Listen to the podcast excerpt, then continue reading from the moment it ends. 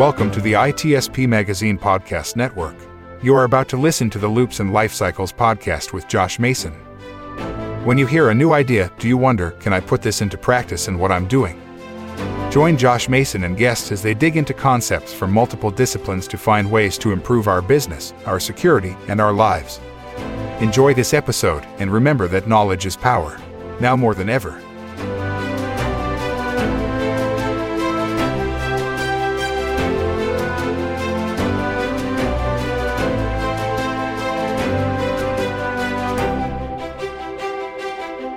Hello and welcome to Loops and Life Cycles. This is Josh Mason, and today I've got Grant Ongers, who is chair of the global board for OWASP. Thank you, and CTO at Secure Delivery, who I've done a little bit of work with in a past company. You guys have some great folks over there. But Nice. what led to me wanting to do this podcast with you is some of our friends invited me over to the W, and they were already having a conversation with you at RSA. And again, I'm misconstruing this, but I do want to set it up from what I remember.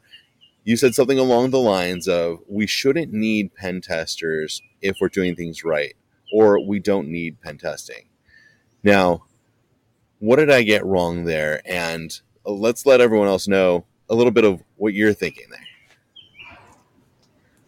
Other than the fact that's going to get me lynched at DEF CON this year, it's close enough, right? What I was saying was that pen testing, as just pen testing, is a very linear return scale, right? The more money you have to spend on pen testing, the better results you're going to get from that pen testing, because it means you can hire the best pen testers from the best pen testing companies to spend lots and lots of time looking at your applications. But it's never going to be better than the best you can afford because it literally is a question of buying really expensive, really good people's time. And the reason I came at that is, is as you mentioned, my, my involvement with OWASP, chair of the global board, just means that I have a political role in steering the foundation, but I'm also very heavily involved in a lot of the projects. We use a lot of the projects as secure delivery. We contribute back to a bunch of the projects as well, like the cheat sheets and Cornucopia. I'm one of the project leads on. But some of the projects we use primarily, like in our day to day work in secure delivery, is things like the ASVS and things like OWASP SAMM.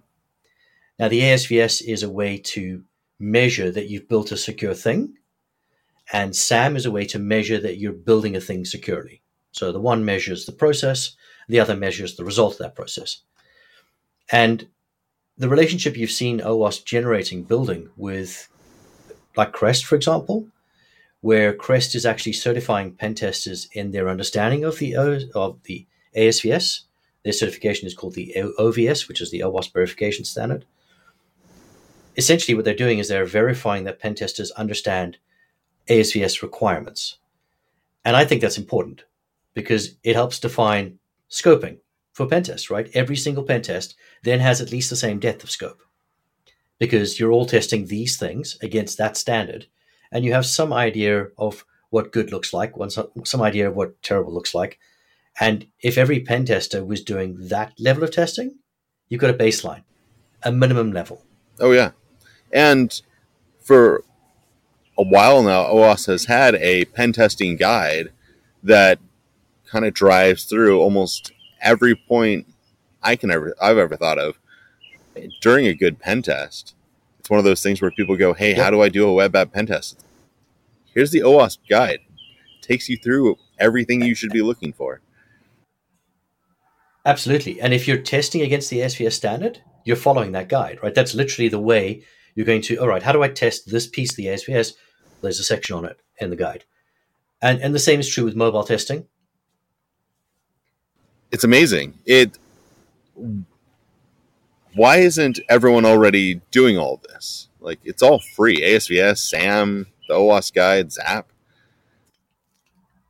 So I think the TLDR on why isn't everyone doing this is because no one's asking for ASVS. Every company that requires a pen test has a, uh, a statement in the pen. What what constitutes a pen test is very much determined by who the organization is, whether they have some standards in place for it. I- And I the consumer of the pen test now, not the companies providing the pen test. So customers have their own understanding of what they consider to be a pen test, and they're only doing the pen tests anyway to meet some kind of compliance requirement, right? Nobody's pen testing, external pen testing, really for security. They're doing it for compliance.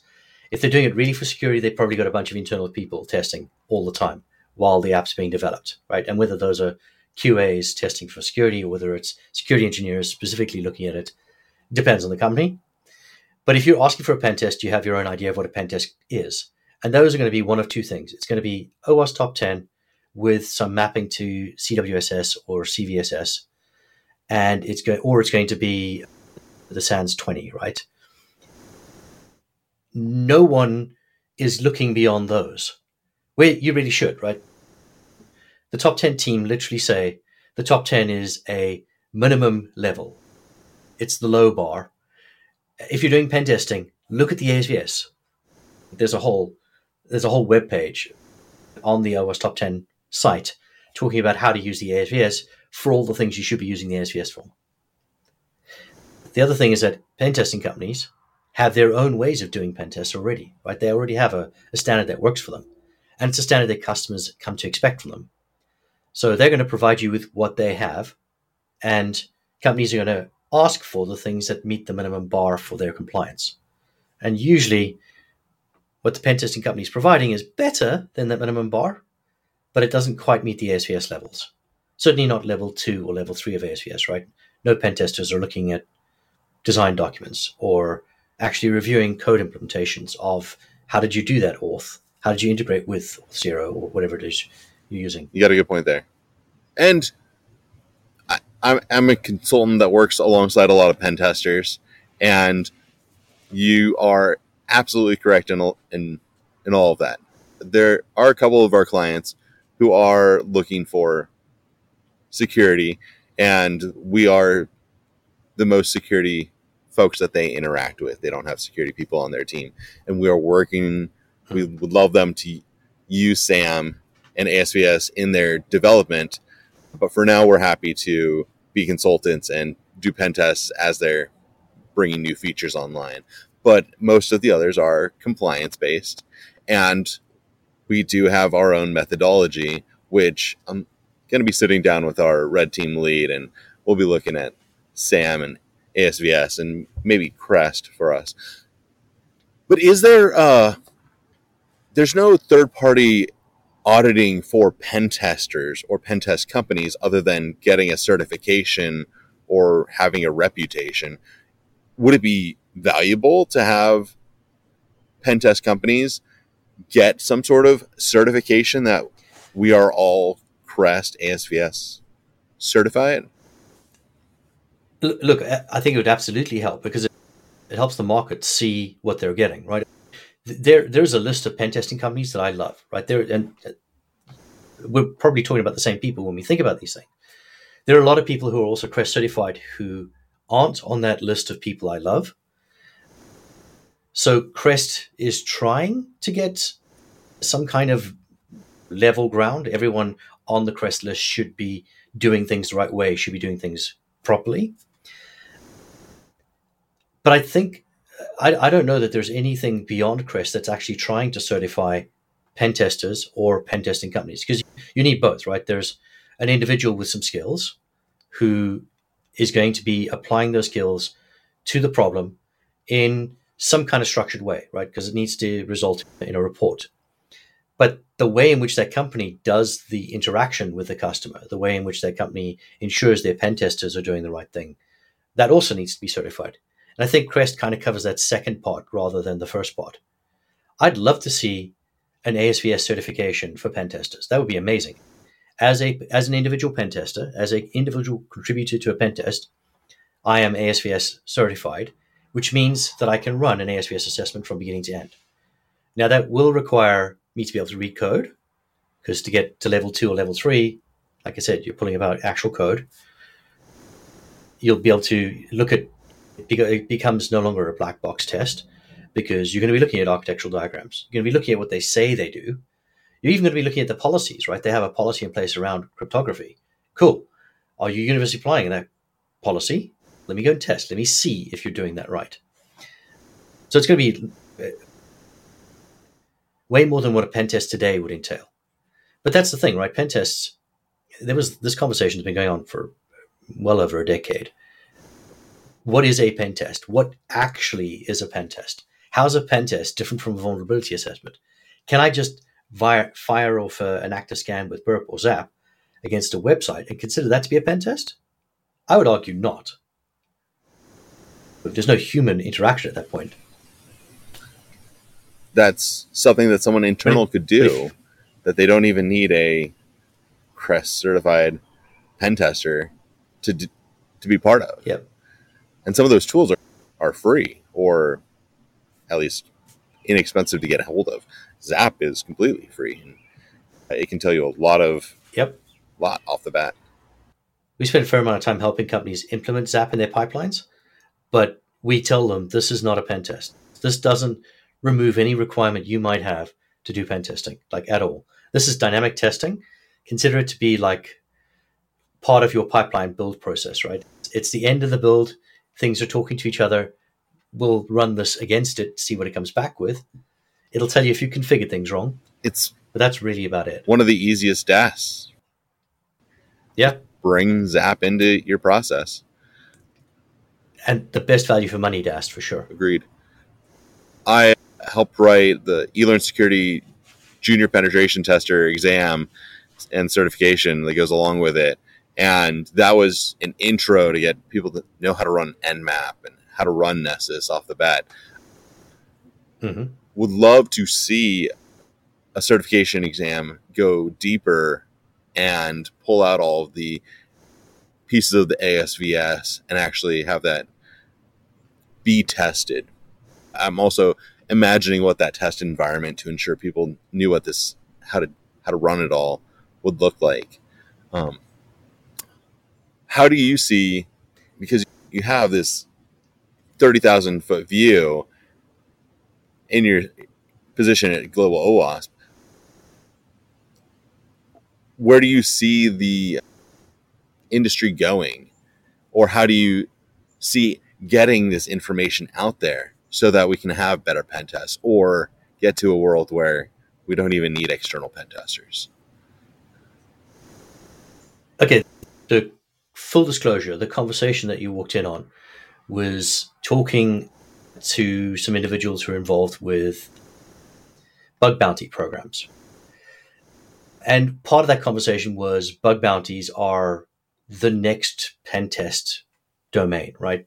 Instead of having a pen tester come in and focus specifically on an application for a set period of time and produce a report that says on this day and this date, this time, this individual with these qualifications ran these, these tests for this amount of time and discovered these vulnerabilities. That's compliance because it's a point in time moment. Whereas with bug bounty, it's every single white hat in the world who signed up to a bug bounty program can potentially come across something because they found some time to play around in your environment and they tell you about it rather than a black hat finding something in your environment and playing with it and taking you for a bunch of money or customer data and ruining your reputation. Bug bounties are a great thing. Personally, I believe that bug bounties are, are a good future. It's where I think a lot of pen testing folks, skills with people with skills in the industry are going to end up making most of their money because it does allow you to play around in any environment you want. You don't have to go and win the customer to go and hack the customer. You can just hack the customer because they've already signed up to accepting what you're going to find. It's great. Very few of my hacker buddies who are pen testers like the sell to customer aspect of their job and it is a big part of your work, right? You have to first sell before you get involved in it. So you can get away with a whole not with not doing a whole bunch of that. The organizations that do still want to do pen testing, they will. They people need pen tests, right? It's as long as it's part of the standards, people are going to require it. So as long as it's part of the requirements for compliance to a standard, it's going to be there. We are seeing a lot more customers asking about ASVS, mostly because we're pushing quite hard. Top 10 isn't enough, top 10 isn't enough, top 10 isn't enough. I think I've done six six talks this year already, which are literally don't just do top 10, look at the ASVS. And two varying degrees of detail on what the top 10 is, what the ASVS is. But basically, that's the message. So we are seeing a lot of customers starting to ask for it. And we're definitely seeing uh, more pen testing companies through Crest getting involved in certifying against it. Now, I hope that means they're also running ASVS assessments rather than just having the accreditation and then doing a normal pen test. But that's maybe step two, right? As they get asked for ASVS rather than pen tests. I think helping the regulators understand that the ASVS is a pen test on steroids and goes beyond the top 10, that's probably my next challenge uh, at the foundation to try and make that clear. How can people get involved in that? How do you, I know you said that's your next thing, but is there anything off the top of your mind? Put you on the spot here a little bit. How can I help? How can everyone who's listening to this start helping in that? If you are a pen tester, ASVS uh, is about to release, or about, or in the process of putting together a release candidate for version 5. It's a major change. There are lots of changes in there. There are lots of new things. There are lots of uh, more clarification in there. It's a it's a major version upgrade please take a look at the ASVS website through OWASP, check out ASVS, Application Security Verification Standard. Go have a look at the release candidate that's out there. Use GitHub to post issues or to post comments on what you think it should be doing that it isn't, or on things that you think it should be focusing on that it isn't. Make your voice heard as a pen tester.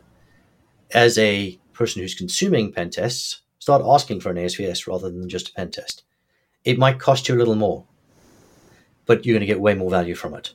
And you can be sure that every year you're getting the same quality, right? Because it's going to be against that standard. I love it. Grant, where can people see you more, hear from you, interact with you, if able, in the next coming months?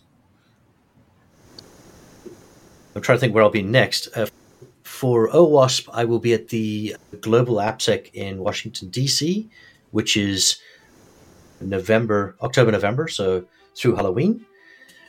There are a couple of things before then, but probably the easiest way is to follow me on Twitter, REWTD, Root Demon on Twitter and on LinkedIn and all the other socials.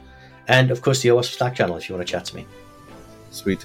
Thank you, Grant. Thanks for being on here. Hopefully, get to run into you in either Vegas or DC.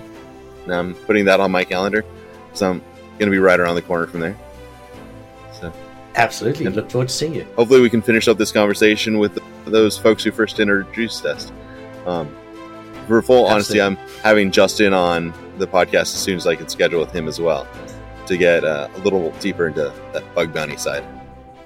This has been Loops and Life Cycles. Join us again next week for another episode.